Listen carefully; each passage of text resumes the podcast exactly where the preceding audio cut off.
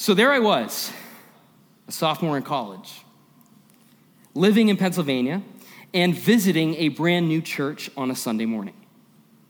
And the people there were really friendly, the music was engaging, and it was about time to hear a message from God's Word. And the pastor uh, got up, and I'll never forget the question that he began with because not only did it set a new trajectory for my theological understanding of Jesus, but also my experience of him. And he asked this question What subject did Jesus talk the most about? And I thought to myself, ah, I got this. See, I grew up in Sunday school. I'm sort of like one of those elite Sunday school kids that knew all the answers. They had those games, Bible trivia, sword drills. Does anybody remember that at all? Okay. Well, you would not want to be against me on that stuff. No, just kidding. I did love that, that kind of thing. Um, got really excited about, you know, Bible trivia and all that. And um, I was about to, I mean, take this softball question and just smack it out of the park, right? What did Jesus talk the most about? And I'm thinking to myself, oh my goodness, well, clearly Jesus talked the most about love. But that's not what he said. He said that Jesus talked mostly about the kingdom of God. Now, this was sort of like before you could look things up on your phone, right? I had a flip phone at the time, but you could not access the internet. And so Snopes, things like that, was not available. As I'm trying to think about fact checking him in my mind, so I cannot wait to drive back to my dorm, which is about 15 minutes away, to do a little fact checking on this guy. And sure enough, I get back there, I'm opening up the books, I'm looking at some commentaries, I'm looking at, at scripture and trying to, trying to see if this guy was right. And you know what? He was right. I couldn't believe it. I was dumbfounded. Here I was, a church kid, and I feel like he's asking a question like, what did Jesus talk the most about? It's like every Sunday school answer in the book. And there I am, being shown something completely and entirely new. I learned that collectively, Jesus spoke about the kingdom of God more than he talked about any other subject, including money, including love, including heaven and hell. And Jesus talked a lot about all of those things. I can't begin to tell you how taken back I was to learn this fact. See, grow up, growing up in the church my whole life, it's like, how could I have missed this? Well, this set me on a journey to learn as much as I possibly could about the kingdom of God what was it? Where did it exist? Why was it so important? And, and how did it involve me?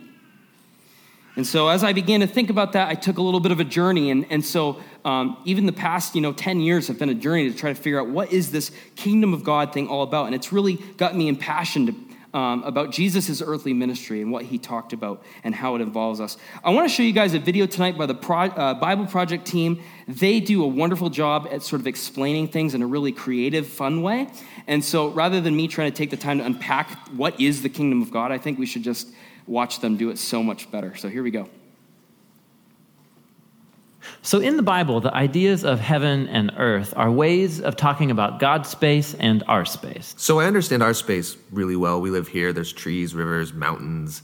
But my understanding of God's space gets a little fuzzy. And what we do get in the Bible are images trying to help us grasp God's space, which is basically inconceivable to us. So these are two very different types of spaces. Yes, they're, they're different in their nature, but here's what's really interesting is that in the Bible, these are not always separate spaces. So think of heaven and earth as like different dimensions that can overlap in the same exact space. So we talk a lot about going to heaven after we die, but this idea of heaven and earth overlapping, we don't talk a lot about that. Which is kind of crazy because the union of heaven and earth is what the story of the Bible is all about. How they were once fully united and then driven apart and about how God is bringing them back together once again. So let's go back to the beginning where heaven and earth they're completely overlapping. Yeah this is what uh, the bible's description of the garden of eden is all about. It's a place where god and humanity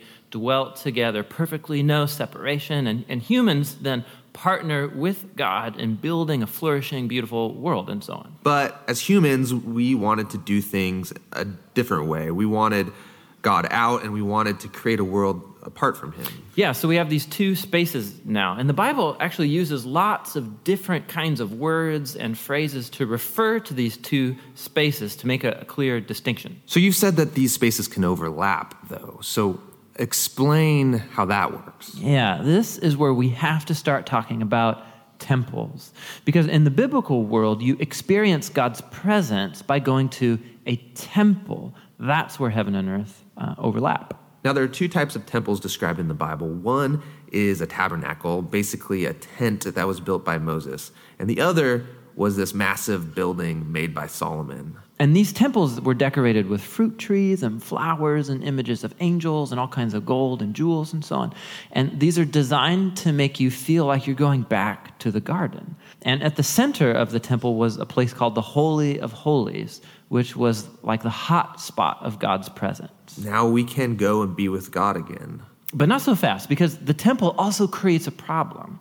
So God's space is full of his presence and goodness and justice and beauty, but human space is full of sin and injustice and the ugliness that results. So, how do these spaces overlap if they're so different and they're in conflict with each other?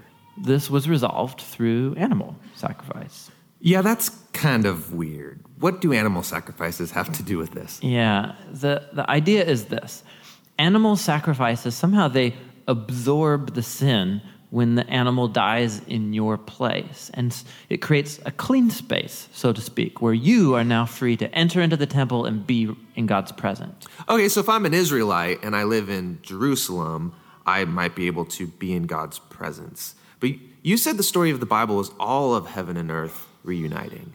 Right. So we have to keep going in the story where we come to Jesus in the New Testament. And in the Gospel of John, we hear this claim that God became human in Jesus and made his dwelling among us. Now, this word dwelling is really curious. It, literally, it means he set up a tabernacle among us. And so, what John is claiming right here is that Jesus is a temple. He is now the place where heaven and earth overlap.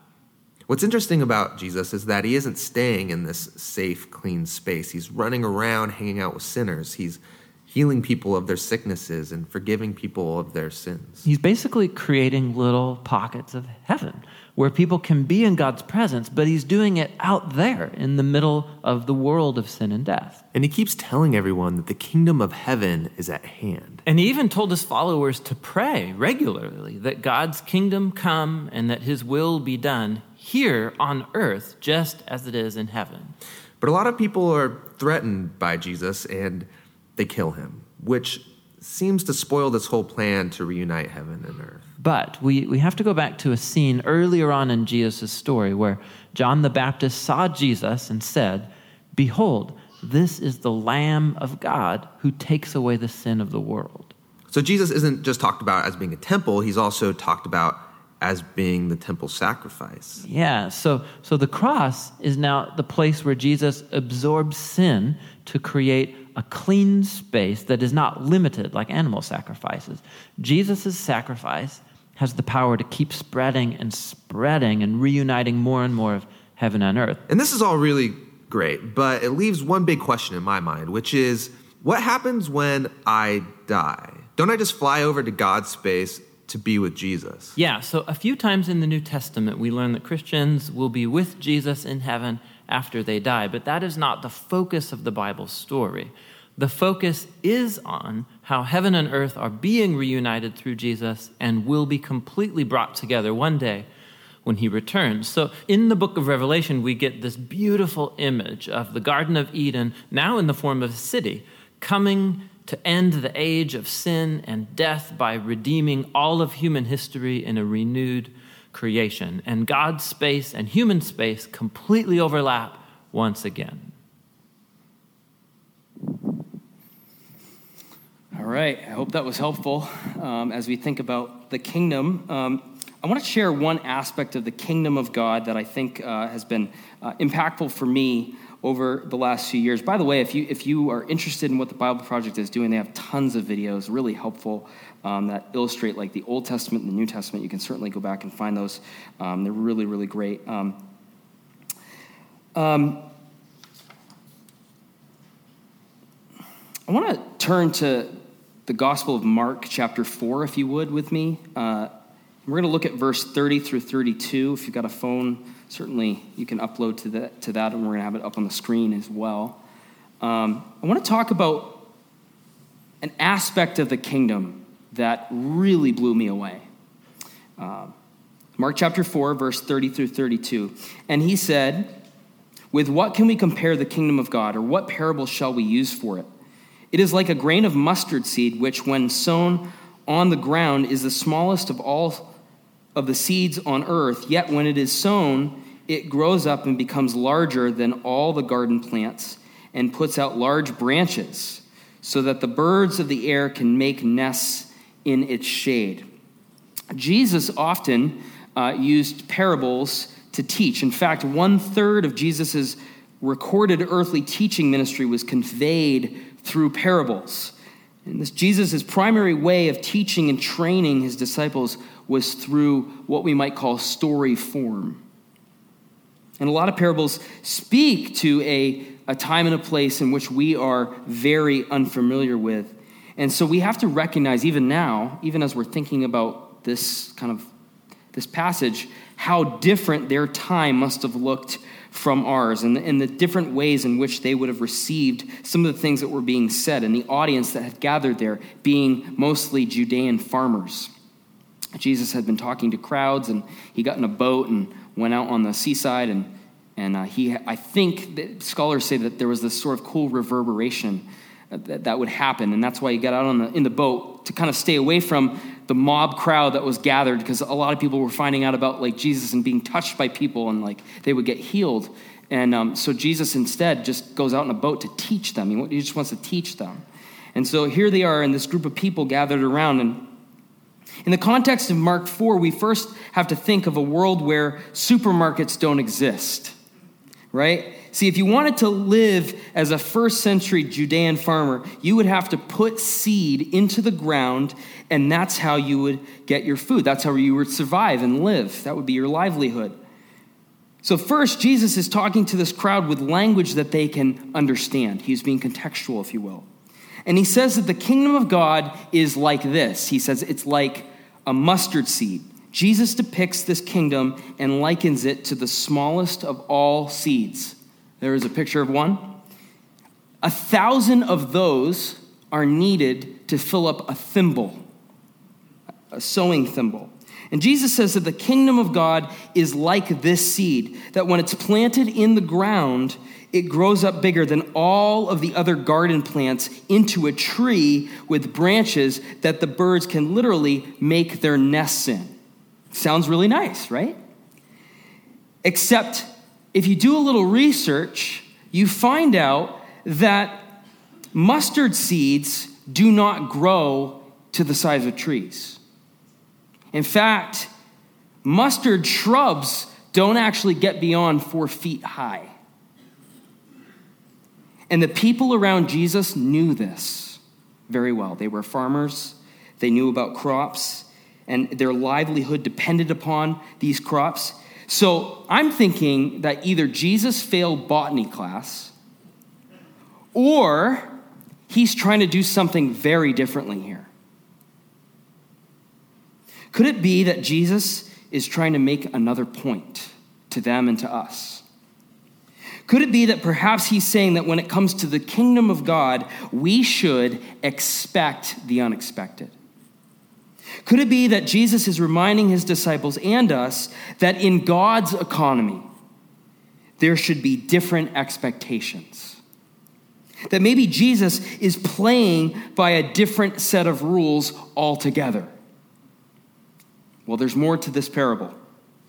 Not only did mustard seeds not grow into the size of trees, but in Jesus' day, mustard shrubs or plants were actually considered weeds. This is how Judean farmers would have thought about mustard shrubs.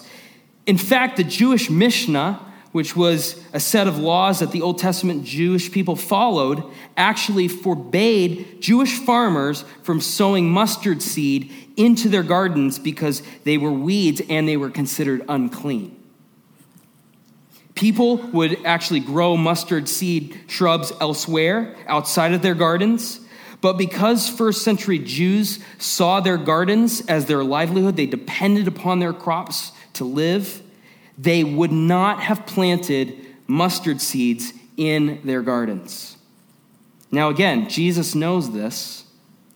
He was a trained rabbi who knew the law, he knew the Mishnah. But in Mark 4, he's saying that he actually wants them to take this, this mustard seed and he wants them to take it and he wants it he wants them to sow it into their garden. He's telling them to do this. And then he says to watch it grow. Like, as if it's not bad enough that he's already asking them to do this. He's like, and then I want you to watch it grow into the size of a tree where the birds of the air can make their nests in its branches and find health in its shade. Literally, he is asking them to plant weeds in the places that they would otherwise remove weeds as protection for their livelihood. It's sort of like if you're a homeowner with a, with a lawn that you're trying to keep up, which I tried this year and failed miserably at. Um, it, it, it, or if you are really like into gardening, if you have a garden, it would sort of be like um, somebody asking you to take a dandelion that sort of like reached its peak, right? And now it's just down to the seeds. And to take those dandelions, gather them up, and plant them in your gardens, and then to take them and put them in your lawns. And all the homeowners like, no! Scotts Turf Builder 3. That stuff is serious. Anyways, I found that out. It, it, dandelions grow back, though. It's crazy. I don't know. Um, but th- this is what Jesus is asking them to do. It's, it's crazy talk. Like, he, Imagine being these people, their, their lives depend on these crops, and he's telling them to plant weeds in their garden. It doesn't make sense. Why would Jesus ask them to do this? Well, could it be that the kingdom of God has more to do with weeds than it does with a perfectly manicured lawn or garden? Could it be that in God's economy, the weak are actually made strong?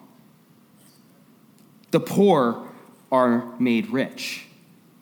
That instead of using the powerful and the qualified, maybe Jesus wants to use the downcast and the rejected, the burnt out and the dried up. Well, still, there is more to this parable.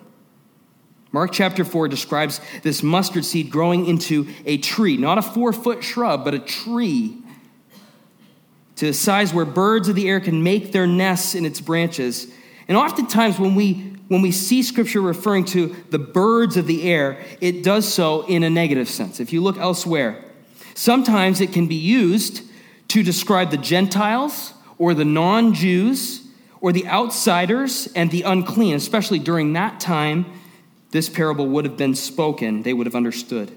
But Jesus does something very different here. He uses the analogy of the mustard tree to describe a shelter and a safe haven for all the birds of the air, all the outsiders, all the rejected, all the unclean. And he says that all are welcome and all belong. I like to think of the faith community as being a space where you can sort of belong before you become. What do I mean by that? I, well, I just want to expect that there are going to be people who gather here and in our groups during the week who are not followers of Jesus. I just want to expect that.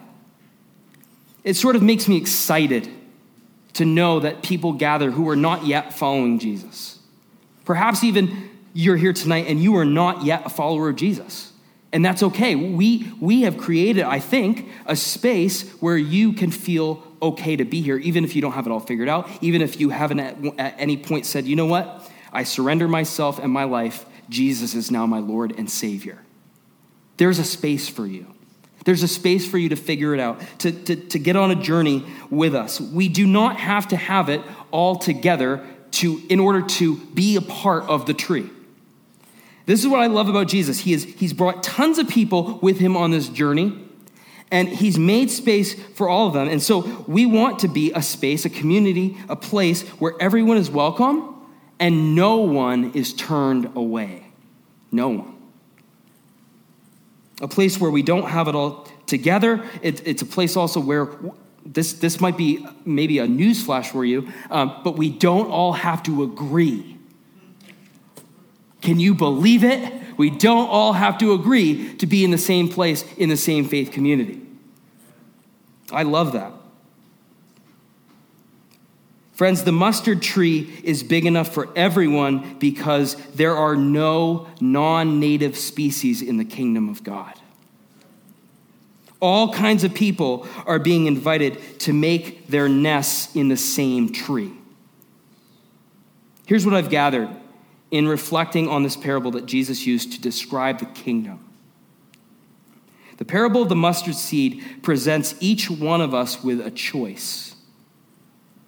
See, parables are never, they were never just told to present us with information or facts.